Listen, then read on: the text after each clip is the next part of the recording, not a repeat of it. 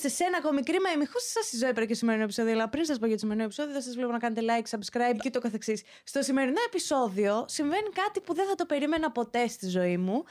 Έχω καλεσμένο έναν άνθρωπο, όχι ακριβώς άνθρωπο, μία μορφή, ένα ανθρώπινο «ον», που έχει περάσει από συγγραφή, από υποκριτική, από πάρα πολλά πράγματα τέλος πάντων που αφορούν τη δημιουργία τέχνης. Και ποιος είναι αυτός? Ο Μιχάλης Ρέππας! Σε ευχαριστώ πάρα πολύ για την ενθουσιώδη υποδοχή. Μα τι να κάνω, αλήθεια είναι. Μιχάλη Ρέπα ή αλλιώς Γιακουμή, όπως μπορεί να σε ξέρει η γενιά μου πάρα πολύ έντονα. Θέλω να μου πεις για έναν άνθρωπο που δεν σε έχει ξαναδεί ποτέ στη ζωή του, ποιος είσαι και τι κάνεις. Κοίταξε να δεις, είμαι ένας άνθρωπος που κατά βάση είναι έτσι, γιατί παίζω και ερασιτεχνικά, όπως είπες να το Γιακούμι. Ε, όχι και ερασιτεχνικά. Εντάξει, δεν είναι το βιοπεριστικό μου επάγγελμα, κατάλαβες. Είμαι ένας άνθρωπος που πουλάει ιστορίες. Θεωρώ ότι για να βρίσκεσαι μέσα στην κοινωνία, ε, κάτι πρέπει και εσύ να κάνεις. Έτσι. Δεν μπορεί η κοινωνία να σου παρέχει όλα αυτά που σου παρέχει τζάμπα. Ε, εγώ ζητάω ρούχα, ζητάω τροφή, ζητάω στέγη, ζητάω έπιπλα, τα πάντα τα έχω. Εγώ να μην αντιπαρέχω τίποτα. Ε, εμένα φαίνεται ότι ο κόσμος μου ζητάει να γράφω ιστορίες και μάλιστα συγκεκριμένα πιο πολύ μου ζητάει να γράφω κωμικές ιστορίες. Νομίζω, βασικά θα κάνω τώρα μία δήλωση που την έχω κάνει ένα εκατομμύριο φορές και σε αυτό το podcast, αλλά και γενικότερα. Νομίζω ότι έχεις γράψει την καλύτερη ταινία της ελληνικής πραγματικότητας από την αρχή. Το κλάμα βγήκε από τον παράδεισο. Ναι, από την αρχή μέχρι σήμερα, για μένα τουλάχιστον και για τους φίλους μου, έτσι. Δεν έχει υπάρξει κάτι καλύτερο σε ταινία. Και στο λέω, πάρα πολύ. Ε, στο λέω πολύ ειλικρινά και πολύ τίμια, γιατί είναι μια ταινία που κάθε φορά που έχουμε κατάθλιψη, καταρχάς ή κάτι μας στεναχωρεί, θα τη βάλουμε και θα τη δούμε και θα τα ξεχάσουμε όλα. Ξέρουμε τις ατάκες. Εσύ το περίμενες ότι θα γίνει τέτοιος χαμός όταν την έγραφες? Κοίταξε τώρα πια έχω μεγαλώσει. Ε, και ένα έχω να πω. Ποτέ να μην περιμένουμε τίποτα και ό,τι είναι να έρθει θα έρθει. Όχι, δεν το περίμενα. Και ευτυχώς που δεν το περίμενα. Ε, μάλιστα εκείνη την εποχή που έγινε το κλάμα, εγώ είχα στεναχωρηθεί γιατί προηγουμένως είχε ξεπεράσει κάθε δυνατό όριο η ταινία μας Safe Sex σε πωλήσεις και αυτό πήγε, ξέρω εγώ, τριακόσιες πενήντα χιλιάδες, τετρακόσιες ή εξακόσιες. Δεν θυμάμαι. Θυμάμαι ότι δεν είχε πάει τόσο καλά όσο είχε πάει. Ακριβώς, δεν ήταν ναι. σαν το... Δεν ξέρω, μπορεί να τη δυσφημώ τώρα την ταινία. Μπορεί να ήταν και εξακόσιες χιλιάδες, δεν είμαι σίγουρος. Okay. Αλλά όσο και να ήταν, ήταν κάτω από το ένα τρίτο, ας πούμε, του Safe Sex. Και θυμάμαι, ήμουνα πάρα πολύ στεναχωρημένος και, και βλέπω, όπως και για μια ακόμα ταινία μας που την αγαπώ πάρα πολύ, το αυστηρός κατάλληλο, βλέπω ότι στο okay. YouTube έχει πάρει και δεύτερη και τρίτη και τέταρτη ζωή και λέω εντάξει. Φαίνεται. Ήταν αυτή η μοίρα, τι να πω. Ήταν συγκλονιστικό το πόσο μετά έγινε το μπαμ αυτής της ταινίας. Δηλαδή, εσείς ας πούμε, όταν έγινε όλο αυτό και δεν πήγε καλά, ναι. φαντάζομαι ότι είστε σε φάση πω, πω τέτοια υπερπαραγωγή, ας Εγώ, πούμε. Εγώ για το κλάμα, εντάξει, τα βγάλω τα λεφτά της, μην τρελαθούμε, δηλαδή... Νομίζω ότι ήταν εξακόσιες χιλιάδες. Με εξακόσιες χιλιάδες εισιτήρια τα βγάζεις τα λεφτά σου. Αυτό που ντρεπόμουν ήταν το κλάμα που δεν ήξερα. Θυμάμαι, ο Θανάσης τότε το σπίτι του ήταν κοντά στη λεωφόρο Αλεξάνδρας. Και μια μέρα πήγαινα στο σπίτι του, σχολούσε το γήπεδο. Ε, και εγώ περνούσα μέσα από τον κόσμο και κάποια στιγμή κάποιοι με καταλάβανε. Και άρχισα να φωνάζω, Ρέπας, Ρέπας, Ρέπας, δύναμη, θέλουμε ταινία, θέλουμε ταινία, ταινία, ταινία. Γυρνάω στον Θανάση. Θανάση, του λέω, πρέπει να κάνουμε ταινία. Θανάση, λυσάνε. Δεν φαντάζεσαι τι μου φωνάζανε. Και κάναμε το αυστηρό κατάλληλο και δεν ήρθανε. Και λέω, γιατί με κοροϊδεύανε. Και το αυστηρός κατάλληλο ήταν τέλειο. Εγώ εντάξει, όλα αυτά τα είδα μετά, δεν τα είδα στο σινεμά. Ναι. Αλλά νομίζω και οι περισσότεροι της γενιάς μου, τουλάχιστον που το έχουν κάνει τώρα, το έχουν θεοποιήσει, το έχουν βάλει πάνω σε ένα εικονοστάσι και το προσκυνάνε κάθε μέρα. Η φιλοσοφία όταν το γράφατε, δηλαδή ποι, πώς βγήκε αυτό το πράγμα μέσα από τον εγκέφαλό σας, ας πούμε? Ε, κοίταξε να σου πω. Α, καταρχήν ο Θανάσης και εγώ δεν έχουμε εφεύρει κανένα αφηγηματικό είδος. Δηλαδή ε, τις τρεις χάρτες τις κάναμε όταν σκίζανε, στο, ήταν στο πικ, πικ του τα χρυσά κορίτσια από την Αμερική, ας το πούμε έτσι. Μια ιστορία συγκατοίκησης, ένα σύριελ συγκατοίκησης. Μια πρωτοτυπία ίσως είχε το Δίσεξα Μαρτίν, δηλαδή δεν μπορώ να ανακαλέσω μια ερωτική κομμεντή συνεχειών. Μετά δημιουργήθηκαν κι άλλες στην ελληνική τηλεόραση, αλλά μέχρι εκείνη τη στιγμή Δεν μπορώ να θυμηθώ, μπορεί και να κάνω λάθος. Ούτε σε διεθνές επίπεδο συνεχειών. Το κλάμα, τι, τόσες παροδίες έχουμε δει. Δεν ανακαλύψαμε ο Θανάσης και εγώ την παροδία. Τώρα, η ατάκα που κλείνει την ταινία, η τελευταία ατάκα που ακούγεται πρόζας πριν το τραγούδι Λευτέρη Λευτέρη, είναι η Παναγιωτοπούλου που λέει: και όλοι μαζί θα φάμε τα λεφτά του Δελαφράγκα. Πιστεύω ότι αυτή η ατάκα πυκνώνει την νοοτροπία πολλών γενναιών Ελλήνων που φάγαν τα λεφτά του Δελαφράγκα, αλλά ταυτόχρονα δεν σκέφτηκαν καθόλου ότι πρέπει να έχει μια παραγωγική μηχανή. Εντάξει, την ξεχαρβαλώνουμε. Ε, δεν πρέπει στη θέση της να βάλουμε κάτι άλλο. Είναι πολλά τα χρόνια που τρώγαμε τα λεφτά του Δελαφράγκα. Και είμαι πάρα πολύ περήφανος και μάλιστα στο πρόσφατο παρελθόν που πέσανε πάρα πολλές θεωρίες συνωμοσίας και και και και και, και. Ε, είμαι πάρα πολύ περήφανος που έχουμε γράψει την ατάκα ε, το Τζέλα Δέλτα δεν είχε φουγάρα, γιατί κατά τη διάρκεια της οικονομικής κρίσης χορτάσαμε από τέτοιου είδους ακρότητες, ας το πούμε έτσι, ε, ανθρώπους που υποστήριζαν και είχαν ένα μεγάλο ακροατήριο, όχι ήταν δύο-πέντε χαζοί, με πολύ μεγάλο ακροτήριο που οδηγήθηκαν σε πολύ ψηλά αξιώματα και που στην ουσία υποστήριζαν ότι το Τζέλα Δέλτα δεν είχε φουκάρα. Ναι, αλλά είναι τρελό το πώς όλες αυτές τις ατάκες, όλες αυτές οι ατάκες που έχετε γράψει έχουν τόσο βάθος από πίσω. Κοίταξε να σου πω κάτι, Ζωή. Ε, ξεκινάς έτσι, έχεις σκεφτεί ένα κέλυφος. Ναι. Ε, ας πούμε, η αρχική ιδέα είναι ένα κέλυφος. Παρανοϊκά, σε όλες τις ταινίες σας είναι η, η απόλυτη παράνοια και γι' αυτό είναι και τόσο αστείες έτσι. Σε ευχαριστώ. Δεν είναι κάτι νορμάλ αυτό, είναι βγαλμένο. Εμένα από... πάλι μου φαίνεται ότι είναι το απόλυτο νορμάλ. Εμένα τι να σου πω ρε παιδάκι μου. Εγώ θεωρώ ότι είμαι ένας πολύ συνηθισμένος άνθρωπος που γράφει, πώς να το πω, αν όχι συνηθισμένα πράγματα, αλλά... πολύ κανονικά πράγματα. Το πιο κανονικό πράγμα είναι η Συμπέθεροι από τα Τίρανα από όλα αυτά που έχεις γράψει. Δηλαδή... όχι μωρέ, γιατί οι χάρτες δεν ήταν κανονικές. Ναι, ήταν. Εντάξει. Και το ήταν. Άλλο είναι παροδία. Γι' αυτό, ε, γι' αυτό έχει την αντικανονικότητα αυτή. Ναι. Ε, με το Θανάση προσπαθούμε κάθε φορά να βρούμε μια οπτική γωνία του νεοέλληνα. Το καταφέρνετε εκατό τοις εκατό βασικά. Αυτό προσπαθούμε κάθε φορά. Και στους Συμπέθερους το ίδιο κάναμε και στο Μέρι Μέρι Μέρι το ίδιο κάναμε. Ε, το Μέρι Μέρι... Ε, ήταν λίγο χλωμό, δεν ξέρω, κάτι δεν έλαμψε σε αυτή τη δουλειά, ενώ εγώ την αγαπώ και την πιστεύω πάρα πάρα πάρα πολύ. Ελπίζω και αυτό να το επανεξετάσει το κοινό στο μέλλον, όπως το αυστηρό κατάλληλο. Μπορεί να είναι πολύ μέτα αυτά που γράφετε, να είναι για τις επόμενες δουλειές. Άσε μας μωρέ, δεν το πιστεύω. Γιατί όχι, εγώ το πιστεύω σε ένα πολύ μεγάλο βαθμό. Θέλω να μιλήσουμε λίγο για σένα σαν Μιχάλη. Ποια είναι η αγαπημένη σου παιδική ανάμνηση? Κοίτα, αγαπημένη παιδική ανάμνηση δεν μπορώ να θυμηθώ μία. Ε, βασικά αυτό που μου άρεσε και μου άρεσε με ένα πάθος και που δεν το έχω πια. Και πολλές φορές το σκέφτομαι. Κοίταξε, μ' αρέσει αλλά όχι με το πάθος. Το, η θάλασσα.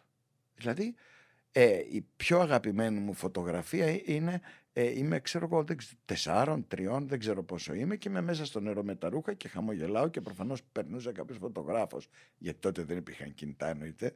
Έτσι, δηλαδή, αν εγώ γεννήθηκα το πενήντα εννιά, αυτή η φωτογραφία πρέπει να τραβήχτηκε το πολύ το εξήντα τρία. Ήταν προφανώς επαγγελματίας φωτογράφος και εγώ είμαι μέσα στο νερό και πλατσουρίζω με τα ρούχα.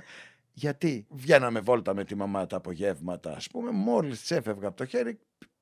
Πήγαινα κατευθείαν και έπεφτα στο νερό. Ε, είμαι από το Λουτράκι, βέβαια, έτσι να πω. Οπότε, Οπότε ναι, το είχες... νερό ήταν δίπλα. Αυτό είναι η πιο αγαπημένη μου ανάμνηση. Δηλαδή να είμαι ξαπλωμένος στα βότσαλα του Λουτρακίου και να ακούω κάποιος δίπλα να περπατάει.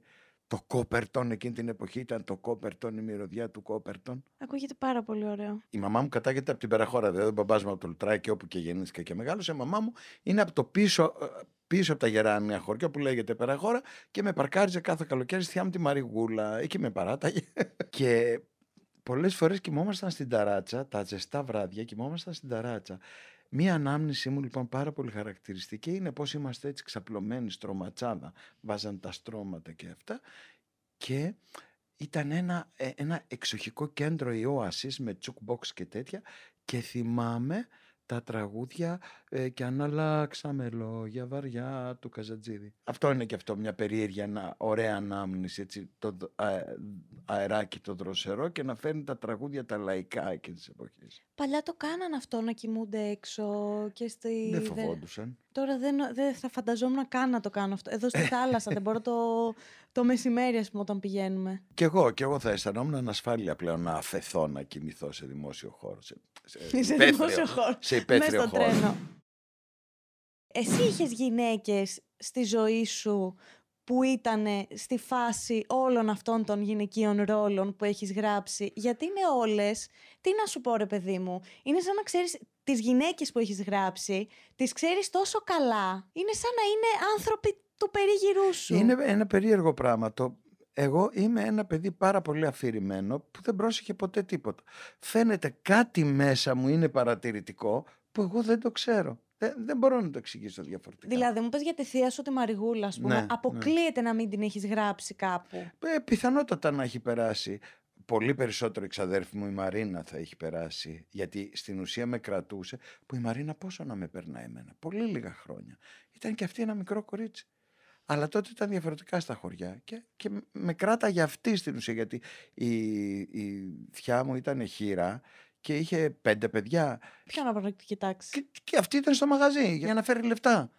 Συνεπώς ήταν η Μαρίνα στο σπίτι που ήταν μια ιονή μαμά μου, ας πούμε. Ήταν η καλοκαιρινή μου μαμά, η ξαδέρφη μου η Μαρίνα. Έχεις βρει ποια θα μπορούσε να είναι, ας πούμε, η Μαρίνα? Πρέπει να το σκεφτείς, πιστεύω. Πρέπει να σκεφτώ πολύ. Η ξαδέρφη μου, η Ντίνα, η Παντελέων, που είχε γράψει κιόλας και τηλεόραση, κάποια στιγμή έτσι μιλάγαμε και μου λέει: Μιχάλη, είσαι τρελός. Δεν ξέρεις ποια είναι η θεία Μπεμπέκα. Όχι, η μαμά σου είναι Μιχάλη. Η μάνα μου πιστεύω ναι πως είχε πολλά στοιχεία από τη θεία Μπεμπέκα. Απλώς η μάνα μου ήταν χωριάτισσα, ας το πούμε έτσι, και η θεία Μπεμπέκα, η, η Άννα Κυριακού, είχε όλο τον αέρα βέβαια της αστής ναι, της. Ναι, ναι. Αλλά ο πυρήνας του ψυχισμού είναι η θεία Μπεμπέκα. Ξέρεις όμως τι, εσύ είναι και δύσκολο να το καταλάβεις, γιατί είναι ένας άνθρωπος που τον έχει ζήσει πολύ. Τόσο από μέσα. Πολύ σαν τον εαυτό μου. Που, δηλαδή εγώ θυμάμαι μια φορά ε, ήμουνα πια μεγάλος, είχα πάει στο Λουτράκι έτσι για μια-δυο ώρες όπως πήγαινα και πηγαίναμε στη θεία μου με τη μαμά και περπατούσαμε και κάνω έτσι και λέω καλή τόσο κοντή είναι η μαμά. Ξέρεις, έχω πιο πολύ τις εικόνες της μνήμης παρά της πραγματικότητας. Πόσο κοντή είναι αυτή η γυναίκα. Άρα ζεις πάρα πολύ μέσα στο μυαλό σου. Αυτό ναι. μου βγάζεις ότι... Ναι, το παιδί... κλάμα που λες, ας πούμε, μια και τόσο πολύ... Έχεις λυσάξει με το κλάμα. Το κλάμα δεν είναι αναπαράσταση ούτε της Ελλάδας της εποχής, ούτε του κινηματογράφου της εποχής. Είναι η διάθλαση όλου αυτού του πράγματος όπως είναι μέσα στο μυαλό μας. Εξού και άμα παρατηρήσεις τα κοστούμια είναι άλλα ντάλα. Από εποχή. Τα σκηνικά επίσης. Καλά, ναι, εντάξει, αυτό εγώ ας πούμε δεν μπορώ να το καταλάβω ακριβώς γιατί δεν έχω περάσει και πολύ από εκείνες τις εποχές. Άλλα ντάλα. Άλλα ντάλα. Αλλά όμως η αλήθεια είναι ότι εκεί στο ξεκάρφατο ξαφνικά βγαίνουν και χορεύουν δεκαπέντε άτομα, ξέρω εγώ. Αυτό πέραν είναι... αυτού δεν έχει καμία ιστορική συνέπεια. Αλλού τα σκηνικά και τα κοστούμια πάνε στα εξήντα, αλλού πάνε στα εβδομήντα.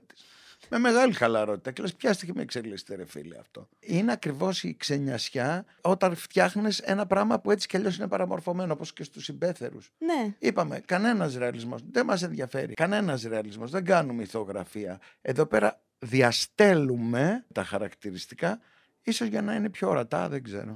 Για να είναι και βασικά να είναι και λίγο πιο κωμικό, ρε παιδί μου, φαντάζομαι. Ε, μα δεν θέλουμε και να γελάμε. Μα αυτό. Έχει τύχει όμως ποτέ να σας ασκήσουν άσχημη κριτική, ας πούμε, ή για τους Συμπεθέρους από τα Τίρανα, που έχετε... που είναι οι χαρακτήρες όλοι λίγο πιο καρικατούρες, ας πούμε. Όχι. Μπορεί και να γίνει. Άκουσε να σου πω κάτι. Επειδή ενώ σε σημεία που να σε παιδί, προβληματίσει. Είσαι ένα παιδί. Ο, ο, ο, ο, σε αυτό καθόλου. Δεν το αντιλήφθηκα καθόλου, αλλά επειδή εγώ, εσύ είσαι ένα παιδί της ψηφιακής εποχής. Εγώ είμαι... ένας παππούς της αναλογικής εποχής. Δεν έχω Instagram, δεν έχω Facebook, δεν, δεν, τίποτα από αυτά. Πιθανότατα να έχουν γίνει αρνητικές κριτικές, αλλά πώς θα δεν τις μάθω. Δεν έχω δει κάτι. Έτσι ρώτησα για να δω πώς έχεις δει εσύ. Όχι, δεν, δεν έχω δει και δεν ενδιαφέρομαι και να σου πω και κάτι. Η τελευταία φορά που είχα και είπα ποτέ δεν θα ανοίξω Facebook και οτιδήποτε, τα, καθόλου δεν θέλω, δεν θέλω να εμπλακώ. Ήτανε στο Αθηνόραμα, στην ταινία μας Οξυγόνο, διάβασα τόσο υβριστικά και βία πράγματα εις βάρος μου. Για το οξυγόνο. Και, εις, προ, και προσωπικά εις βάρος μου, που το κλείσα πανικόβλητος. Εκεί την ώρα πανικοβλήθηκα, γιατί δεν ήταν ότι εντάξει είναι μια κακή ταινία. Αυτό δόξα τω Θεώ έχω χορτάσει να το λένε για τις δουλειές μας. Ε, ήτανε πάρα πολύ βία, βία προσωπική επίθεση. Ε, θεωρώ απαράδεκτο από περιοδικά και από site να φιλοξενούν τέτοιου είδους ε, απόψεις, ανώνυμες μάλιστα, και από τότε το κλείσα και είπα εγώ δεν ξαναεμπλέκομαι με αυτό το βόρβορο, με τίποτα. Με τίποτα. Δεν θέλω. Για ποιο λόγο να βάλω τον, το νευρικό μου σύστημα τώρα και τον εαυτό μου σε... Ναι, φαντάζομαι. Δεν έχω, δεν έχω ιδιαίτερο λόγο. Γιατί και αυτός το κάνει, δεν το κάνει για να με βελτιώσει. Προφανώς. Μη, μην τρελαινόμαστε. Εννοείται αυτό. Όταν η κριτική είναι για να σε βελτιώσει. Όταν σου μιλάω για προσωπικούς χαρακτηρισμούς, τι βελτίωση να κάνω. Έχεις πιάσει ποτέ, ή βασικά αν έχετε πιάσει ποτέ τον εαυτό σας πάνω στη γραφή να αυτολογοκρίνεστε? Πιστεύετε ότι θα πρέπει να έχει όρια η σάτυρα? Κοίταξε να σου πω. Ε, θα έδινα. Ε, το, Τους μεγαλύ... Ό, όποια αγώνα μπορώ να δώσω, δεν ξέρω τι μπορώ να κάνω, αλλά θα αγωνιζόμουν πραγματικά για να μπορεί ο καθένας να εκφράζεται χωρίς κανενός είδους όριο. Το όριο μπαίνει αυτόματα από το επίπεδο του γούστου σου, από τη μόρφωσή σου και να πω και κάτι, και από την ενσυναίσθηση. Μια και αναφέρθηκα σε αυτά που λέγανε για μένα προσωπικά. Όταν υπάρχουν άνθρωποι με τόση σκληρότητα και τόση έλλειψη ενσυναίσθησης, ότι και εσύ ρε φίλε, είσαι ένα ανθρώπινο πλάσμα. Έχει... Και σένα μανούλα σε έκανε. Δηλαδή πόσο μπορείς να αντέξεις, πόσο δηλαδή, άλλο να έχεις μια ζαβή πολιτική θέση ή ένα επίπεδο γούστου καλλιτεχνικού που σε έναν άλλον δεν ταιριάζει. Είμαστε μέσα σε μια κοινωνία, να το δεχτείς. Όμως το πιο πολύ στις μέρες μας εκφράζονται αφορισμοί που περισσότερο έχουν να κάνουν με συγκεκριμένα χαρακτηριστικά των ανθρώπων παρά με την ουσία του έργου, του έργου τους, ό,τι και αν είναι αυτό. Μας το πεδίο της πολιτικής, μας το πεδίο του αθλητισμού, μας το πεδίο της τέχνης, ας πούμε. Ε, υπάρχει μια αφοριστική, ε, πώς θα το πω, αντιμετώπιση και συνήθως... Ε, ξεφωνίζουν διάφορα χαρακτηριστικά του ανθρώπου και όχι ναι. τη δουλειά του. Εντάξει, άρα ας πούμε η άποψή σου είναι ότι μέχρι ένα σημείο που δεν προσβάλλει τα χαρακτηριστικά του άλλου ανθρώπου... Κοίταξε, επειδή ο Θανάσης και εγώ εκπαιδευτήκαμε στις εννιά η ώρα στο prime time. Ισχύει, δεν μπορείς όταν γράφεις τις χάρτες και το δεις εξαμαρτήν, υπάρχει ένα πλαίσιο λεξιλογίου. Ναι. Δεν μπορεί να κινείσαι όπου θέλεις. Ε, το safe sex μετά ήταν λίγο πιο... Το safe sex ήταν πιο ε, αθυρόστομα, ας το πούμε, αλλά και πάλι πιστεύω στα πλαίσια του ενός αληθινού καθρέφτη, αυτού που πραγματικά στα αλήθεια συμβαίνει στην κοινωνία μας. Ο Θανάσης και εγώ, ε, συγγνώμη που θα το πω, αλλά είμαι λίγο μεγάλος και μπορώ νομίζω, ποτέ δεν προσπαθήσαμε να σοκάρουμε την κοινωνία. Ποτέ, ποτέ, ποτέ. Ε, προσπαθήσαμε πάντα να δημιουργούμε θετικά, ε, θετικά σκάνδαλα, όχι αρνητικά. Η προσπάθειά μας δεν είναι να εστιάσουμε στη, στη διαφορά που μπορεί να έχουν κάποιοι άνθρωποι. Η προσπάθειά μας είναι να εστιάσουμε στις ομοιότητες. Πάντοτε αυτό ήταν δηλαδή, και θεωρώ, είμαι πολύ πολύ πολύ πολύ υπερήφανος για τους συμπέθερους. Όχι ότι δίνουμε και τις χάρτες, αλλά και για τους συμπέθερους, ναι. γιατί και αυτό θεωρώ ότι είναι πραγματικά α, ανθρώπινο, ανθρωπιστικό και πολιτικά ορθό. Το να κάνεις δύο κοινωνικές ομάδες, τη μειοψηφία των Αλβανών και το πλήθος των Ελλήνων, να γελάνε στην ίδια αίθουσα με τα ίδια αστεία και να γίνονται ένα μέσα. Έστω για αυτό το μικρό δίωρο ή για το σαράντα πέντε λεπτά, ας πούμε, που θα το μεταδώσει το Μέγκα. Γιατί δεν είναι καθόλου προσβλητικό βασικά, ούτε για τη μία πλευρά, ούτε για την άλλη. Για τους Έλληνες δεν θα έλεγα πως είναι προσβλητικό. Είναι... Ε, πώς να το πω. Λίγο δείχνεις, ας πούμε. Ακριβώς. Ότι... Ναι. Άμα δεν είναι να κάνει και αυτό η τέχνη, τι κάνει δηλαδή. Ε, ναι. Αλλιώς κάνεις κυπουρική, κάνεις διακόσμηση.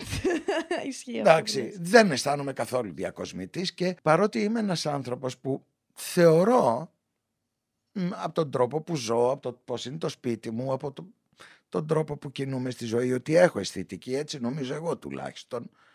Ε, συχαίνομαι πια την αισθητική εκεί που έχει φτάσει. Θέλω και λίγο απλά πράγματα στην τέχνη. Ναι. Θέλω αμεσότητα. Κατάλαβε, μπορεί να με πιάσεις με αμεσότητα. Τόλα τα άλλα, εγώ την αισθητική και αυτά. Δε. Αισθητική, άμα θέλω. Θυμάμαι όταν είχα πάει στη Νέα Υόρκη στις βιτρίνες, μου έπεφτε το σαγόνι, δεν καταλάβαινα τι πουλάγανε από την ομορφιά. Ναι. Δεν καταλάβαινα τι πουλάγανε. Άμα ομορφιά στα περιοδικά, να πάρεις στα περιοδικά design, στο Pinterest. Ναι. Μπαίνεις στο Pinterest.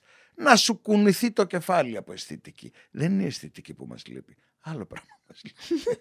Ισχύει εκατό τοις εκατό. Η αλήθεια μας λείπει.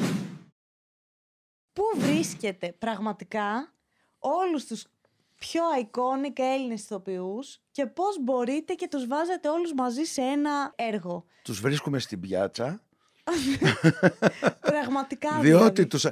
Να σου πω τόση η ώρα... Η Μίρκα, ας πούμε, που την έχεις κάνει μούσα σου. Που είναι η βασίλισσα του σύμπαντος.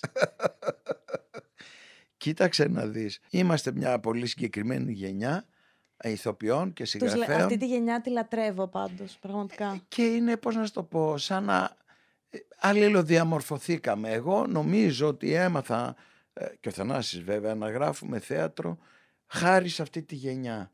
Ε, αυτή η γενιά είχε σφινωθεί μέσα στο κεφάλι μας και, και, και πραγματικά, δηλαδή θυμάμαι μια φορά σε ένα επεισόδιο στη, στο serial Safe Sex που ο Θανάσης δεν το θέλω, στο διάλογο δεν το θέλω, απαράταμε και αυτά. Ρε, του λέω, θέλεις να κάνουμε το ρόλο τον κεντρικό της πορνοστάρ, να το κάνει η Αδαμάκη? Σε πληροφορώ ότι γράψαμε σε μια εβδομάδα δύο επεισόδια. Δηλαδή από την ώρα που είπαμε το μαγικό όνομα Μίνα Αδαμάκη, ναι, τελείωσε. Άρχισε να φεύγει το χέρι μόνο του. Μόνο του. Μόνο του. Γράφτηκε το επεισόδιο μόνο του.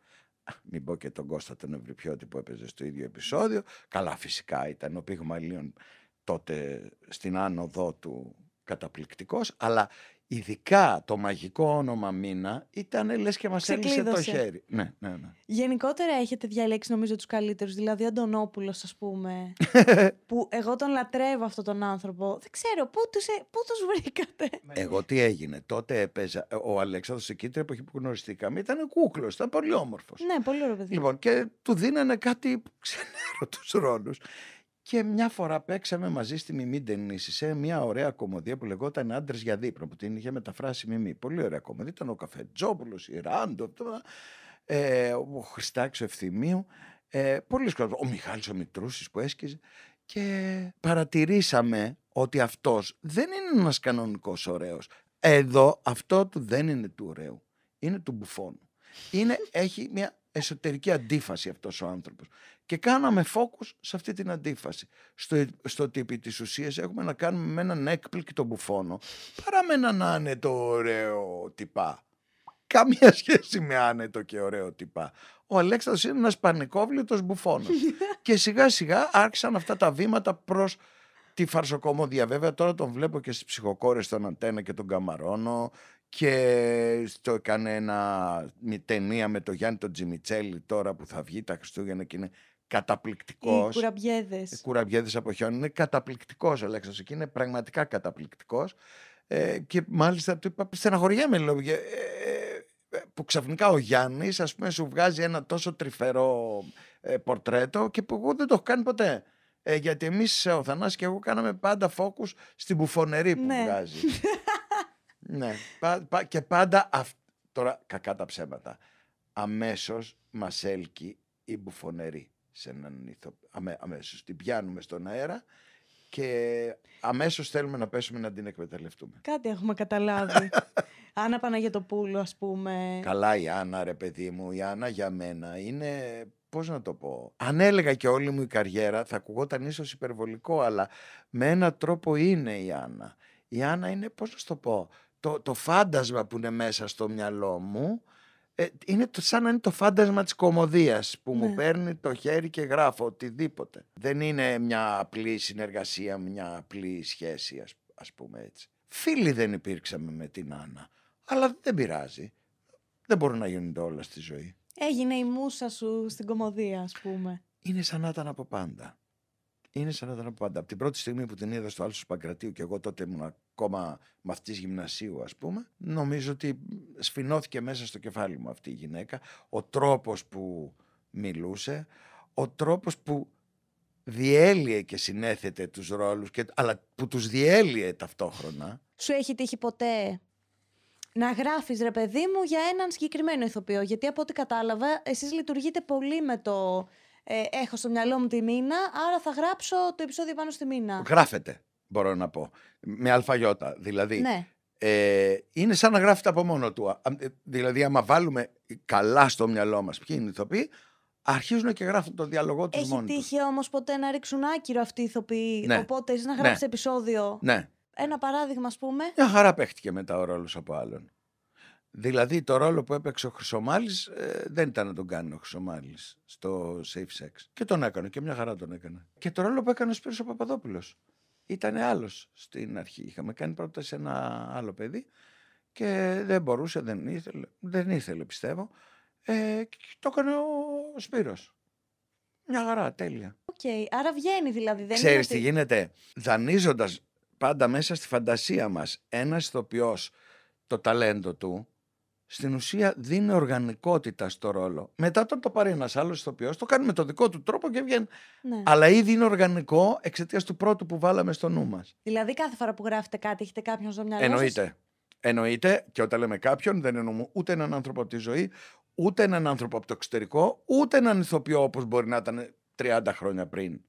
Πάντοτε γράφουμε για ηθοποιούς της πιάτσας όπως είναι και βρίσκονται τώρα. Πω, πω. Δύσκολο βέβαια αυτό, πολύ. Καθόλου, καθόλου. Είναι πολύ εύκολο. Αυτό, αυτό σε καθοδηγεί. Εντάξει, εγώ ας πούμε, αν είχα στο μυαλό μου την Άννα Παναγιωτοπούλου, δεν θα mm. την είχα όπως είναι τώρα, θα την είχα όπως είναι, ας πούμε, στο Dolce Vita. Όχι, όχι, ο Θανάσης και εγώ, επειδή ακριβώς ζούμε και τους βλέπουμε τους ανθρώπους. Δηλαδή, εγώ τώρα τον Αλέξανδρο δεν μπορώ να το σκέφτομαι πώς θα στον Δύση Ξαμαρτίν. Ισχύει, είναι εντάξει, γιατί έχετε δουλέψει και μαζί και το. Ε, ναι, τώρα είναι ένας ασπρομάλης κύριος μεγάλος. Απογοητευτικός. Ναι, αλλά δεν μπορώ να έχω στο μυαλό μου τι ήταν ο παρουσιαστής ειδήσεων του κάποτε. Εσύ γενικότερα βλέπεις ταινίες, ας πούμε. Πολύ. Ναι. Ελληνικές. Ελληνικές, όχι πάρα πολύ. Δεν, δεν είναι και πολλές, ρε παιδάκι μου. Ε, ναι. Τι να πάω να δω. Βλέπω. Από, από το διεθνή κινηματογράφο ότι έρχεται και όλο και λιγότερο. Δηλαδή η αλήθεια είναι ότι ο κορονοϊός έκανε πάρα πολύ κακό στον κινηματογράφο. Το θέατρο δεν έπαθε ποτέ, επανήλθε εκεί που ήταν. Το σινεμά δυστυχώς μάθαμε πάρα πολύ τις πλατφόρμες και θα περιμένει κάποιος μια ταινία, σου λέει ε, θα, θα τη βρω, θα κατέβει σύντομα ας πούμε.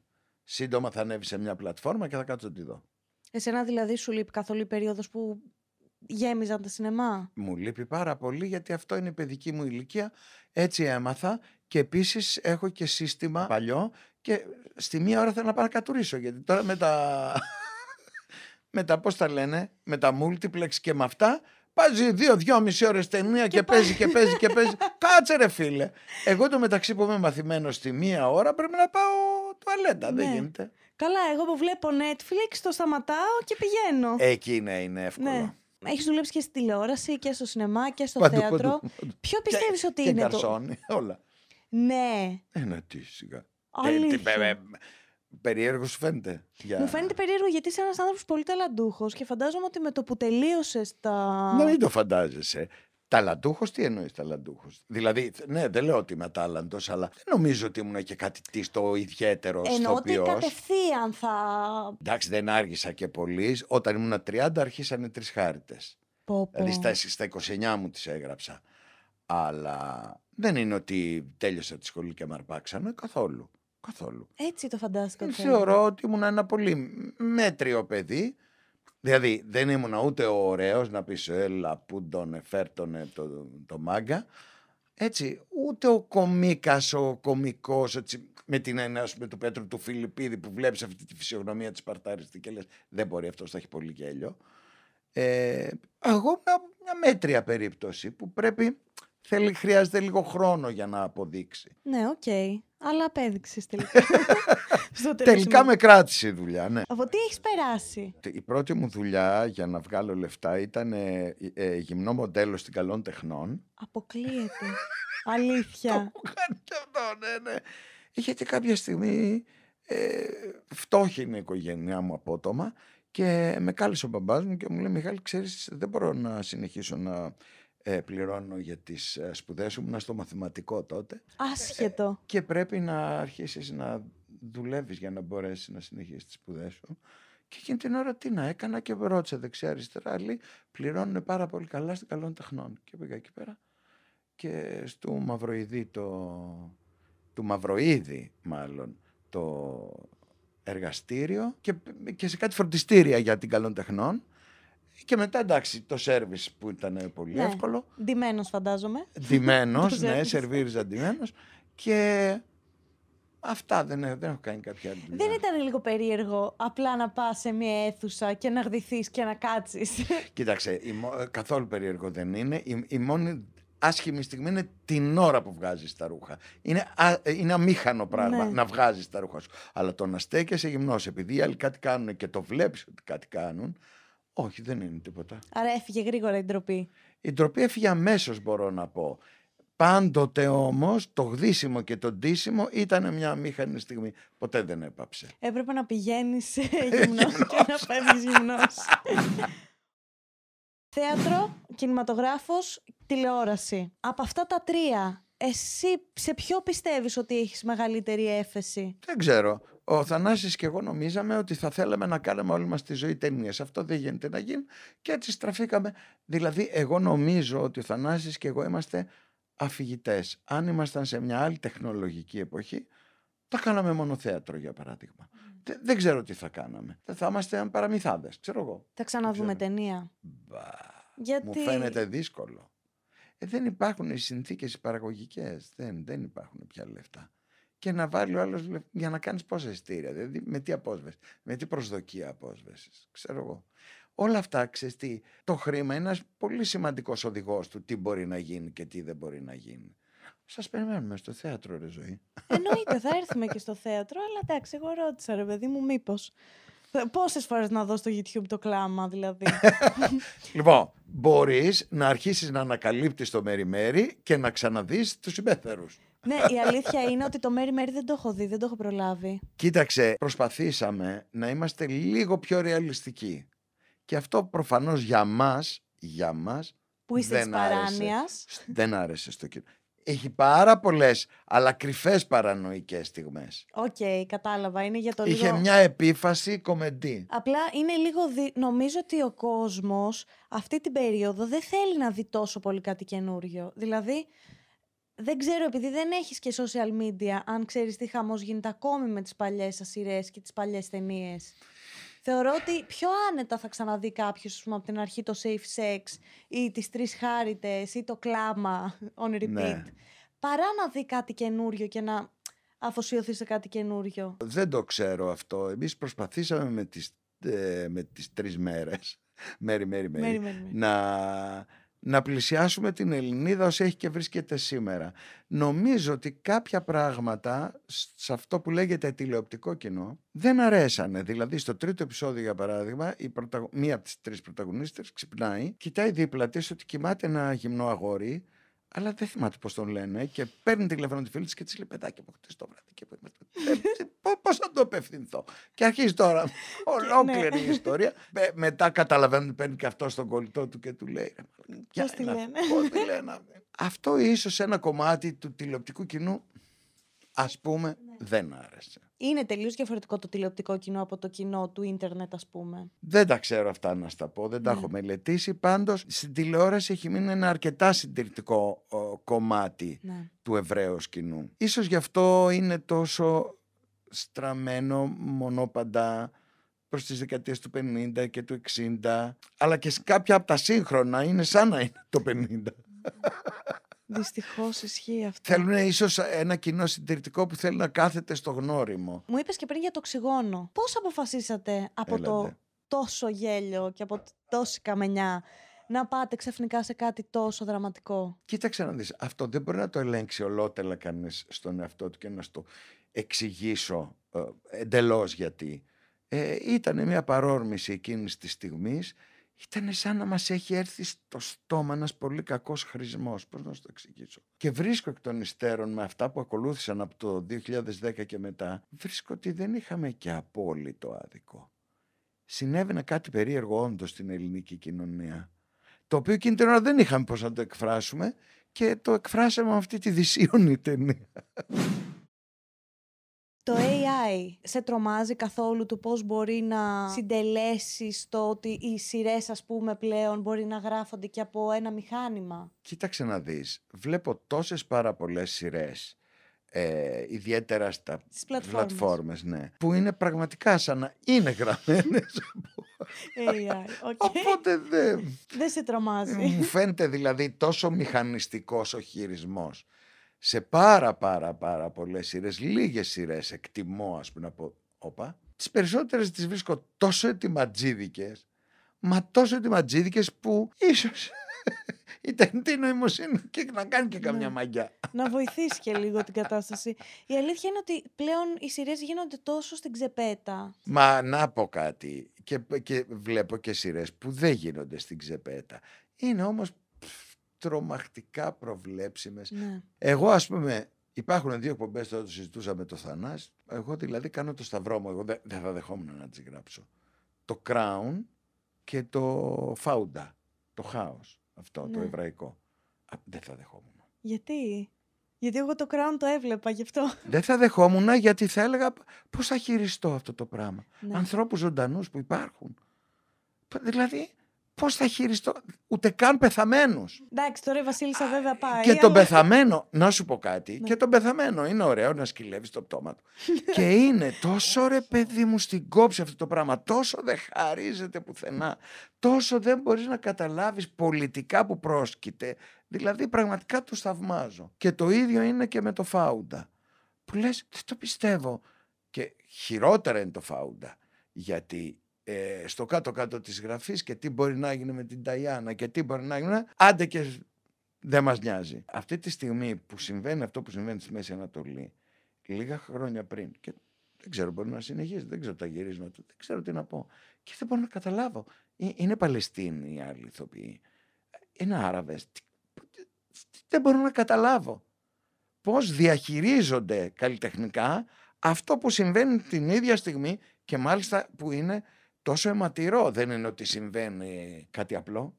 Πραγματικά τους θαυμάζω απεριόριστα. Αλλά δεν θα το έγραφες. Δεν θα το έγραφα, εννοώ από τη δειλία μου. Δεν έχω τόσο θάρρος. Δεν έχω τόσο θάρρος σαν άνθρωπος. Ζήτω οι τρεις χάρτες. Ισχύει, ναι, εντάξει. Κοίτα να σου πω κάτι, το να προσφέρεις γέλιο στον κόσμο... έχει πολύ θετικά, δηλαδή σε κάνει να νιώσεις και εσύ λίγο καλά. Φυσικά, φυσικά. Και, και εγώ το καταλαβαίνω, το δέχομαι αυτό που λες και το καταλαβαίνω και αυτή είναι η φύση μου νομίζω. Ναι. Αυτή είναι η φύση μου. Πιστεύω ότι είμαι από τους τυχερούς που κατάλαβαν τη φύση τους σχετικά νωρίς. Ένα παιδάκι δεν το ξέρει και... δύσκολο, από γεννησιμιού του. Είναι πολύ δύσκολο να καταλάβεις τι θες να κάνεις στη ζωή σου, ειδικά όταν υπάρχουν πολλοί συγκεκριμένοι δρόμοι που πρέπει να ακολουθήσεις. Και τι μπορείς. Γιατί το, το θέλω και το μπορώ είναι δύο πολύ σχετικές έννοιες. Γιατί πολλές φορές επιδιώκουμε την επίφαση του πράγματος και δεν σκεφτόμαστε. Δηλαδή, για μένα ξέρεις ποιος είναι μηχανικός. Αυτός πας, είσαι σε μια ταβέρνα, ξέρω εγώ, στην εξοχή.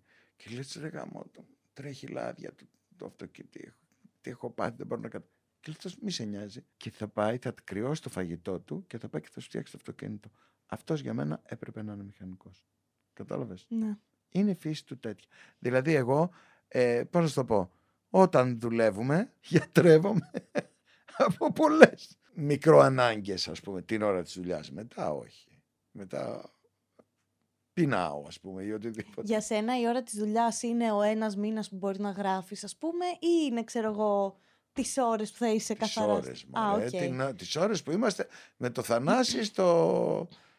στο κομπιούτερ, στο... Γιατί υπάρχει και κόσμος που σου λέει, εγώ ας πούμε όταν γράφω ταινία δεν μπορώ να συναναστρέφω με κόσμο, π.χ. Καταλαβαίνω ένα στιχουργό ότι την ώρα που είναι, που την έχει βιδώσει ένα τραγούδι, να θέλει να κλειστεί. Δεν μπορεί να γράψεις ένα σύριελ και να κλειστείς μέσα, γιατί εντάξει, θα πρέπει να μονάσεις. Όχι. Ε, γίνεται όπως δεν μπορεί να γράψεις μυθιστόρημα και να κλειστείς, ναι, μέσα. Δεν γίνεται αυτό το πράγμα. Τα, τα μεγάλα project, ένα μυθιστόρημα, ένα σύριελ, μια ταινία ακόμα, και η ταινία δεν είναι μικρό, είναι μεροκάματο. Ναι. Μεροκάματο. Συνεπώς πρέπει να έχεις την ευχέρεια να συγκεντρώνεσαι και να ξεσυγκεντρώνεσαι αυτό τη στιγμή. Δηλαδή με το που κάθεσαι να μπαίνεις αμέσως στο λούκι, ας το πούμε, του συγκεκριμένου ιστορήματος, του συγκεκριμένου σύριαλ. Και βέβαια με το που σηκώνεσαι από την καρέκλα, τάκ, να γυρίζει πίσω και, ναι, και να επιστρέφεις. Είναι κανονικός άνθρωπος. Ναι, στην κανονικότητά σου. Ναι. Να σε ρωτήσω κάτι. Πώς την παλεύετε και δουλεύετε τόσα χρόνια μαζί, μαζί και δεν έχετε σκοτωθεί? Όχι, ίσα ίσα που όσο περνάνε τα χρόνια τόσο λιγοστεύουν, ας το πούμε, οι αντιθέσεις με το Θανάση. Λιγοστεύουν. Δεν έχετε... Ναι, ναι, τρογόμασταν σαν τα σκυλιά. Τώρα όχι, δεν. Δηλαδή βριζόμαστε, αλλά... Ξέψυχα κι αυτό. Γιατί εγώ φαντάζομαι, ας πούμε, ότι άμα εσύ θες να γραφτεί κάπως συγκεκριμένο το επεισόδιο, μπορεί να σε πιάσει παράνοια, ξέρω εγώ, ναι, και να θέλει ο Θανάσης κάτι άλλο. Εννοείται αυτό, εννοείται αυτό. Και ποιος κερδίζει στο τέλος? Κάνετε και δύο παραχώρηση. Να σου πω, κερδίζει το σύριαλ. Θα σου έλεγα τις πενήντα φορές ο Θανάσης, τις πενήντα φορές εγώ. Δεν ξέρω να στις μετρήσω. Η πιο ισχυρή ιδέα τελικά ε, κερδίζει στις διενέξεις μου. Θέλω να μου πεις πόσες φορές σας έχουν μπερδέψει με άλλα δίδυμα που γράφουν στην ελληνική τηλεόραση. Φορές, πολλές φορές. Είναι πολύ συνηθισμένο, ο κόσμος δεν είναι υποχρεωμένο. Δηλαδή πάρα πολλές φορές ακούω διάφορους καλλιτέχνες ε, από το να σχολιάζουν, ας πούμε, τα μαλλιά τους. Λέει, μα έτσι τα μαλλιά μου τα είχα στο τάδε σύριαλ. Δεν με παρατάσεις ήχους. Εντάξει, τώρα λέμε για πολύ συγκεκριμένο, ρε παιδί μου. Π.χ. το κλασικό είναι ότι θα σας πούνε ότι είστε Ρήγας Αποστόλου. Που ναι, όχι, το είναι... όνομα δεν το λένε. Δεν μπερδε... Όχι, εμένα ναι, με λένε Ρήγας, ναι, αμέ. Ε, αλλά μπερδεύουν τις δουλειές. Αυτό εννοώ. Ότι ναι. π.χ. Ναι, ναι, ναι, ε, τώρα, ας πούμε, γιατί έχω βάλει να με ρωτήσουν και στο Instagram, κάποια μου έγραψε γιατί κόπηκε το τι ψυχή θα παραδώσει. Ναι, α, και, εμένα με, φάση... και εμένα με έχουν ερωτήσει. Τι να, τι, τι να το ρωτήσω, δεν ξέρει. Ναι, ναι, βέβαια γίνεται. Μια φορά είχα πάει σε ένα κατάστημα και είναι μια πολύ. Κύριε Ρέππα, συγχαρητήρια για το Safe Sex, τις Τρεις Χάρτες. Το δίσεξα Μαρτίν, τη θηλυκή εταιρεία, τους απαράδεκτους. Συγγνώμη, συγγνώμη. Και αρχίζει και λέω όλους τους τίτλους. Όλους τους τίτλους της εποχής. Όλες τις κομμωδίες. Μόνο του Λαζόπουλου δεν είπε. Γιατί φαίνεται αυτό στύπαγε. Δεν, δεν μπορεί. Αυτό τα γράφει ο Λαζόπουλος ο ίδιος. Επειδή είναι και ο ίδιος μπροστά. Ναι, ναι, επειδή είναι και ο ίδιος μπροστά. Μου πίστωσε όλη την ελληνική μυθοπλασία. Εντάξει. Εντάξει, καλό, καλό είναι, είναι αυτό. αυτό. Ναι, κάτι είναι και αυτό. Αλλά άμα κάποιος είναι φαν, φαν, αν κάποιος έχει δει τηλεόραση, καταλαβαίνει τις διαφορές από το, το, του γράψιματος. Άλλοι καταλαβαίνουν, άλλοι δεν καταλαβαίνουν. Να σου πω κάτι. Ο Ρήγας είναι πιο φασαρή, ας πούμε. Εσείς είστε πιο... Είναι άλλη φάση. Ο κόσμος δεν ενδιαφέρεται για... Αυτό δεν καταλαβαίνουν οι καλλιτέχνες. Δεν ενδιαφέρονται για σένα. Ενδιαφέρονται για τον εαυτό τους. Χεστήκανε. Τι ένιωσες, τι κάνεις και αν έχεις ταλέντο και αν δεν έχεις. Δηλαδή εγώ δεν θέλω να ακούσω το τάδε τραγούδι επειδή ο τραγουδιστής ή η τραγουδίστρια έχει φωνάρα. Στα αρχίδια μου είναι ότι εγώ δεν έχω φωνή και δανείζομαι τη φωνή του για να βγάλω αυτό το αχ. Δεν με ενδιαφέρει πόσο σπουδαίος είναι. Το δικό μου αχ πρωτεύει. Αυτό δεν καταλαβαίνουν οι καλλιτέχνες. Εγώ θέλω να γελάσω, θέλω να δω μια καρικατούρα του εαυτού μου και να γελάσω. Αυτό θέλω εγώ. Θέλω να δω τον εαυτό μου και να γελάσω. Ή να δω τον εαυτό μου και να συγκινηθώ. Ή να δω τον εαυτό μου και να φοβηθώ. Ή να δω τον εαυτό μου και να μπω σε suspense, ας πούμε. Ο εαυτός μου με ενδιαφέρει. Αυτό πρέπει να καταλάβουμε. Εμείς οι καλλιτέχνες, αλλά είμαστε τόσο εγωιστές και χαζοί που δεν βλέπουμε το προφανές. Ο θεατής ενδιαφέρεται για το δικό του εαυτό. Όπως ακριβώς όταν αγοράζει ένα ρούχο. Για το δικό του το σώμα ενδιαφέρεται. Όχι για να υμνήσει το πόσο σπουδαίος είναι ο designer που το φτιάξε. Δεν τον νοιάζει. Παρεμπιπτόντος μπορεί να πει και μπράβο του. Αλλά εντελώς ναι. παρεμπιπτόντος. Το ζήτημα είναι πόσο μου πάει. Πω πω, σκάλωσα τώρα γιατί έχεις πάρα πολύ δίκιο και δεν το είχα σκεφτεί έτσι, ας πούμε. Μα να σου πω, ακόμα και στη δική σου δουλειά... Τι είναι το, το ζήτημα, το κατά πόσο προλαβαίνεις τη δική του ερώτηση. Δηλαδή, ποιος είναι επιτυχημένος δημοσιογράφος? Αυτός που λέει, μπράβο. Δηλαδή, μιλάει με ένα πολιτικό. Καλά του τα πες. Ναι. Σε εκείνη την περίπτωση. Δηλαδή, που προλαβαίνει την ερώτηση που έχει στο μυαλό. Άρα το επίκεντρο είναι ο θεατής.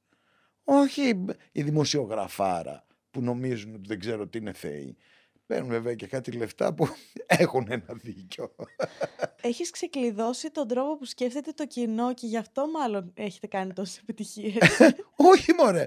Κοίταξε, είσαι μια ζωή, είσαι μια δουλειά. Ε, εντάξει, λογικό είναι να σκεφτείς τι συμβαίνει ρε φίλε, ναι. τι αγοράζει το κοινό, αγοράζοντας ας πούμε ένα ειστήριο ή έστω πατώντας το κουμπί για να δει το σίριαλ μας. Τι, τι μπορεί να θέλει να δει. Νομίζω ότι ο θεατής λειτουργεί για τον εαυτό του και αυτό πρέπει να καταλάβουμε καλά. Δεν ενδιαφέρει κανέναν το πόσο ταλέντο έχω. Και πολλές φορές το βλέπω κάποιους που λέει που κάνουν αγώνα να δείξουν το ταλέντο τους. Βρε χαζέ, δεν ενδιαφέρεται για σένα, για τον εαυτό του ενδιαφέρει. Θέλω να μου πεις ποια είναι η αγαπημένη σου στιγμή μέσα στη μέρα. Oh, εξαρτιέται από τη μέρα μωρέ. Ξέρεις τι γίνεται όσο μεγαλώνω, επειδή όντως αυτό που λένε θα πω τον μπανάλο ότι οι χαρές γίνονται πιο απλές. Είναι τόσες πολλές οι ωραίες στιγμές ας πούμε και όταν ξυπνάω λίγο πριν αρχίσει η δουλειά με το Θανάση μ' αρέσει. Μ' αρέσει να ξυπνάω στην Επίδαυρο στο εξοχικό μας. Ας πούμε να μια στιγμή που μ' αρέσει πολύ. Δηλαδή να φάμε σε μια ταβέρνα ας πούμε χειμώνα με ήλιο όμως, μεσημέρι με ναι, ήλιο, ναι, ναι. να έχεις φάει και να περνάμε μέσα από τις πορτοκαλιές για να πάμε προς το σπίτι. Δε, δεν ξέρω αν υπάρχει κάτι ωραιότερο. Εμένα που εντωμεταξύ τα περιγράφεις και μπαίνω μέσα στις ιστορίες. Εγώ τώρα είμαι με την πατάτα την τελευταία και με το ξεκούμπο το παντελόνι και παραπατάω. Είχαμε πάει μια εκδρομή στις, στους, ε, ε, στους Δελφούς στην Αράχοβα και του έλεγα μετά γυ... όταν γύρισα του περιέγραφα του Θανάση. Θανάση του λέει ήταν τόσο ωραία γιατί ήταν έξω λέω το χιόνι αλλά είχε ήλιο και ήμασταν εκεί ήτανε το τζάκι, ακουγόταν λίγο τσικ τσικ το τζάκι της ταβέρνας, ήτανε πολύ αργά, ήταν πέντε το απόγευμα, είχαν φύγει οι πελάτες και άκουγα μόνο τους ήχους μέσα μύρισα από την κουζίνα. Τώρα. Ακούγαμε μόνο τους ήχους και τρώγαμε φασολάδα με ρέγγα. Ομόνε αμέσως θα τη χαλάσει. Μάλλον βρε Θανάση, αφού και αυτό ήταν κομμάτι της ειδηλιακότητας η φασολάδα με τη ρέγγα να πούμε. Αν έχετε δει άλλους ανταγωνιστικά στο συγγραφή. Νομίζω ότι είναι ψεύτης όποιος πει ότι δεν ζηλεύει. Δηλαδή, όταν ας πούμε το δικό μας το Οξυγόνο έκανα ας πούμε είκοσι χιλιάδες τη βδομάδα και την ίδια στιγμή η πολιτική κουζίνα έκανα ας πούμε εκατόν πενήντα χιλιάδες τη βδομάδα, ε, δεν μπορεί να πεις ότι δεν με τσίμπησε το φιδάκι της ζήλιας. Από εκεί και πέρα είμαι υπερήφανος να πω ότι ουδέποτε ευχήθηκα το θάνατο κάποιου συναδέλφου μου, γιατί έχω αισθανθεί πραγματικά από κάποιους συναδέλφους. Πολύ φθώνω. Θεωρώ ότι ποτέ δεν φθώνει σαν άνθρωπο. Ότι εκείνη τη στιγμή ζηλεύω και λέω γιατί ρε γάμο, εγώ στο πηγάδι κατούρισα. Ας έκανα και κάνα ειστήριο παραπάνω. Θα μου πεις από μόνος σου τα θέλες. Κυριέ μου, δεν γυρίζουμε μετά το κλάμα και από το παράδεισο το Οξυγόνο. Εντάξει. Εντάξει, έφταγα κάπου... κι εγώ. Εντάξει, μετά το κλάμα όμως, ό,τι και να γύριζε, συγγνώμη κιόλας. Μπράβο. Δεν θα πήγαινε. Δηλαδή, έχεις αν γύριζε άλλη κομμωδία, άπατη θα πήγαινε. Ναι, ναι, μετά από αυτή. Που εν τω μεταξύ, όλοι το παρουσιάζουν. Δηλαδή και η Joyce που είχε έρθει εδώ ήταν σε φάση. Εντάξει, δεν είχε πάει τόσο καλά τότε. Και είμαι σε φάση. Πάτε καλά, μωρέ. Τελικά το Τζέλα Δέλτα είχε φουγάρα. Το ωραιότερο απ' όλα. Ένα από αυτά που, εντάξει, με κάνουν να χαίρομαι. Δηλαδή, μια φορά είχα μπει μέσα σε ένα αυτό για μια συνέντευξη και ήταν σε ένα καφενείο γινόταν η συνέντευξη και ήταν ένας νεαρός και είχε, και είχε ένα αυτοκόλλητο πάνω την Τζέλα Δελαφράγκα, τη Μίρκα. Ε, επίσης, κάποια στιγμή, μια εποχή που ήταν πάρα πολύ, ο Κούγιας πολύ μπροστά με διάφορες υποθέσεις ε, και κάποιες φορές ε, υπεστήριζε κάποιες παραδοσιακές παραδοξολογίες. Ξαφνικά μου έρχεται ένα από αυτά τα αστεία. Τα μιμ. Ναι, ναι, ένα μιμ που έλεγε. Είχε τον Κούγια φωτογραφία και έγραφε. Το Τζέλα Δέλτα είχε φουγάρα. Τέλειο. Από πού παίρνεις ερεθίσματα για να γράψεις? Δεν ξέρω, δεν ξέρω. Η ζωή όπως σε διαπερνά σου δίνει τα ερεθίσματα. Ένα μεγάλο, μεγάλο, μεγάλο, μεγάλο ερεθίσμα για μας πιστεύω είναι οι ίδιοι ηθοποιοί. Οκ, okay, ναι, αυτό που μου είπες και πριν ότι έρχονται στο μυαλό σου, οπότε λες θα γράψω κάτι πάνω σε αυτόν. Ναι, ναι. Αυτό είναι πολύ ωραίο όταν έχεις ε, μούσες. Κοίταξε να δεις, εγώ νομίζω ότι η δουλειά μας είναι όπως τον έρωτα. Πρέπει να τελείς εν δουλεία. Ο έρωτας είναι, σε απελευθερώνει η αίσθηση της ίδιας της δουλείας, γιατί είσαι σε δουλεία προς το άλλο πρόσωπο. Δεν γουστάρεις απλά. Άμα γουστάρεις απλά, χέστα, δεν είσαι ερωτευμένος. Ο έρωτας είναι δουλεία. Έτσι είναι και πιστεύω στη δουλειά μας. Πρέπει να τελείς εν δουλεία. Εμείς είμαστε σαν δούλοι των ηθοποιών για τους οποίους γράφουμε. Να μας πεις μία αστεία στιγμή στα γυρίσματα στο κλάμα. Χιλιάδες. Ε, δεν τελειώνουν, αλλά το, αυτό που ήταν το πιο δύσκολο για να γυρίσουμε με τη Μίρκα ήταν στη σεξουαλική μας σκηνή. Όταν ήμουν η Μίρκα μπρο... Αυτό δεν ήταν τόσο δύσκολο που είναι η Μίρκα μπροστά και, και εγώ από πίσω, γιατί δεν βλέπεις τι κάνεις. Αυτό που ήταν δύσκολο είναι που ήμουν εγώ ξαπλωτός και με είχε καβαλημένο η, η Μίρκα και έπαιζε το μπουζούκι. Αυτό δηλαδή... Κάναμε δεν ξέρω πόσες ώρες για να το γυρίσουμε από τα γέλια. Δηλαδή, γιατί δεν γινόταν να συγκεντρωθούμε. Μα ποιος το σκέφτεται καν αυτό, αυτή τη σκηνή, δηλαδή. Πρέπει να έχεις, να έχεις πιει κάτι. Αυτό, αυτό δυσκολευτήκαμε πάρα πολύ. Και επίσης το, πώς το λένε, το δικαστήριο. Πω πω. Διότι καθόμασταν, ας πούμε, και γυρίζαμε, γυρίστε τα κεφάλια, γυρίζαμε έτσι το κεφάλι και περνούσε ο βοηθός ή ο μακιγέρ και βάζανε την ε, σιλικόνη στα μάτια και λέγανε «Πάμε!» «Μπεκλετή» και έπρεπε να αρχίσουμε να τραγουδάμε με ύφος λυπημένο «Μπεκλετή» και να νιώθουμε να τρέχει σιλικόνη στα μάτια μας και γάλαγε συνέχεια. Δηλαδή ο καημένος ο Σιμαρδάνης έπρεπε να πει «Τζέλα, Τζέλα, έγινε θαύμα!» Αυτό αν παρατηρήσεις δεν, δεν υπήρξε ούτε μία καλή λήψη. Αν παρατηρήσεις, γελάει και το κρύβει ότι είναι ε, λιγμός ε, κλάματος. Ποιο είναι το guilty pleasure σου? Κοίταξε να σου πω. Τώρα στην ηλικία μου είναι το φαγητό. Όχι, κάτι άλλο guilty pleasure. Τύπου βλέπεις film story, ξέρω εγώ, ή κάτι. Έχω δει My Style Rocks της πρώτης περίοδου, όταν ήταν η Ιωάννα Τούνη. Έχω δει την πρώτη σεζόν Bachelor. Από κάπου πρέπει να εμπνευστείς κι εσύ, νομίζω. Και έχω δει και από το Survivor όταν ήταν ο Ηλίας Γκότσης. Εντάξει, το τελευταίο λίγο βαρετό, όλα τα άλλα αρκετά. Όχι, δεν είναι, γιατί έχει και τα αθλήματα αυτό. Ναι, όχι, αυτό είναι το βαρετό. Φέτος πού θα σε βρούμε, πού θα βρούμε τις δουλειές σου? Ναι, εμένα δεν θα με βρείτε, εγώ θα είμαι στο σπίτι μου. Οι δουλειές μου είναι επανάληψη. Η Κάτια Δανδουλάκη, διάλεξε το θάνατό σου αγάπη μου, στο Θέατρο Δανδουλάκη, επανάληψη Μπαμπάδες με Ρούμι. Η πρώτη κομμωδία μας που παίχτηκε στην Αθήνα είναι αυτή.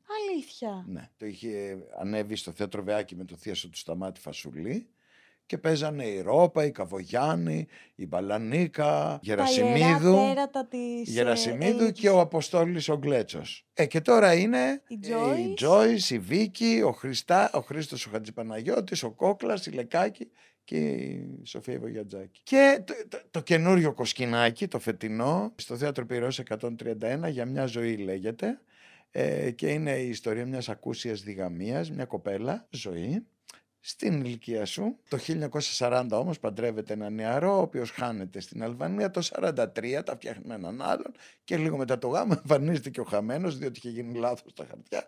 Άβολο. Και έτσι... και έτσι... Κομμωδία, φαντάζομαι. Ναι, βέβαια, κομμωδία. Έτσι, κομμωδία. Σε ένα ζωφερό περιβάλλον, βέβαια, γιατί είναι κατοχή, υπάρχουν οι Γερμανοί, υπάρχει ένας αναδυόμενος εμφύλιος, αλλά μέσα σε όλο αυτό... Ε, γίνεται ένα, σαν ένα έργο του Μαριβό. Το ένα παίζουν τέσσερα υπέροχα νέα παιδιά, ο αγαπημένος βέβαια ο Γιάννης ο Τσιμιτσέλης και μαζί του ο Μιχάλης ο Μιχαλακίδης, είναι οι δύο νέοι που μπερδεύονται ερωτικά, είναι οι δύο γαμπροί. Η νύφη η Ζωή είναι η Δανάη Παπά και ένα υπέροχο επίσης πολύ γλυκό. Αυτά τα δύο κορίτσια είναι από μέλη καμωμένα. Και η Δανάη και η Χριστίνα η Μαθιουλάκη που παίζει στην Ιουλία τώρα, το προξενιό της Ιουλίας. Και έχουμε τους καρατερίστες μας, τη Μαρία την Αντουλινάκη, τη Σάρα τη Γανωτή που κάνει τη μια συμπεθέρα και βέβαια συμπέθερος είναι ο Αλέξανδρος Αντωνόπουλος. Ε, τώρα πια στο Δίσεξα Μαρτίν έπαιζε τον εραστή, τώρα κάνει το συμπέθερο. Άβολο. Μην του το πούμε. Καλύτερα μην το θυμίσουμε. Ε, τι το ξέρει. Θυμάμαι μια φορά ο καημένος είχε έρθει να δει ένα έργο μας που λεγόταν Πριν το χάραμα και για μια στιγμή τραγουδούσε η Μπέτη η Μαγκίρα Ε, με τον Αλέξανδρο τον Μπουρδούμη, τραγουδούσαν «Θέλω κοντά σου να μείνω» και ε, δάκρυσε ο Αλέξανδρος γιατί το ίδιο τραγούδι το έλεγε με την ένα στο Δίσεξα Μαρτίν. Έλα, δεν μπορώ. Αγάπη μου. Και ναι, να με δει. Όλους τους μιλάμε. Όλα τα τοπονόμα, όλα τα τοπονόματα έχετε δουλέψει. Φτου, φτου, φτου. Αυτά. Κλείνουμε. Αρκετάς σε έχω κρατήσει εδώ πέρα όμηρο πόσες ώρες. Τώρα βλέπω πόσο βλακεία ρούχο φόρεσα. Δηλαδή, και ενώ, και ενώ έχω δει την εκπομπή, έπρεπε να βάλω ψυχρά χρώματα. Ωραία, όχι, μια χαρά είναι. Είναι πιο. Πιο για την ηλικία μου, ίσως. Όχι, δεν ισχύει αυτό. Να πάτε να δείτε τις παραστάσεις, θα βάλω από κάτω link. Πρέπει να πεις κάτι άκυρο για να κλείσουμε. Σαν την Παναγιωτοπούλου που έλεγε, νομίζουν όλοι ότι θα είμαι στην παρέα και θα γελάνε λίγο. Ό,τι κάνω, το κάνω στην κάμερα τέλος πάντων. Δεν έχω άλλα.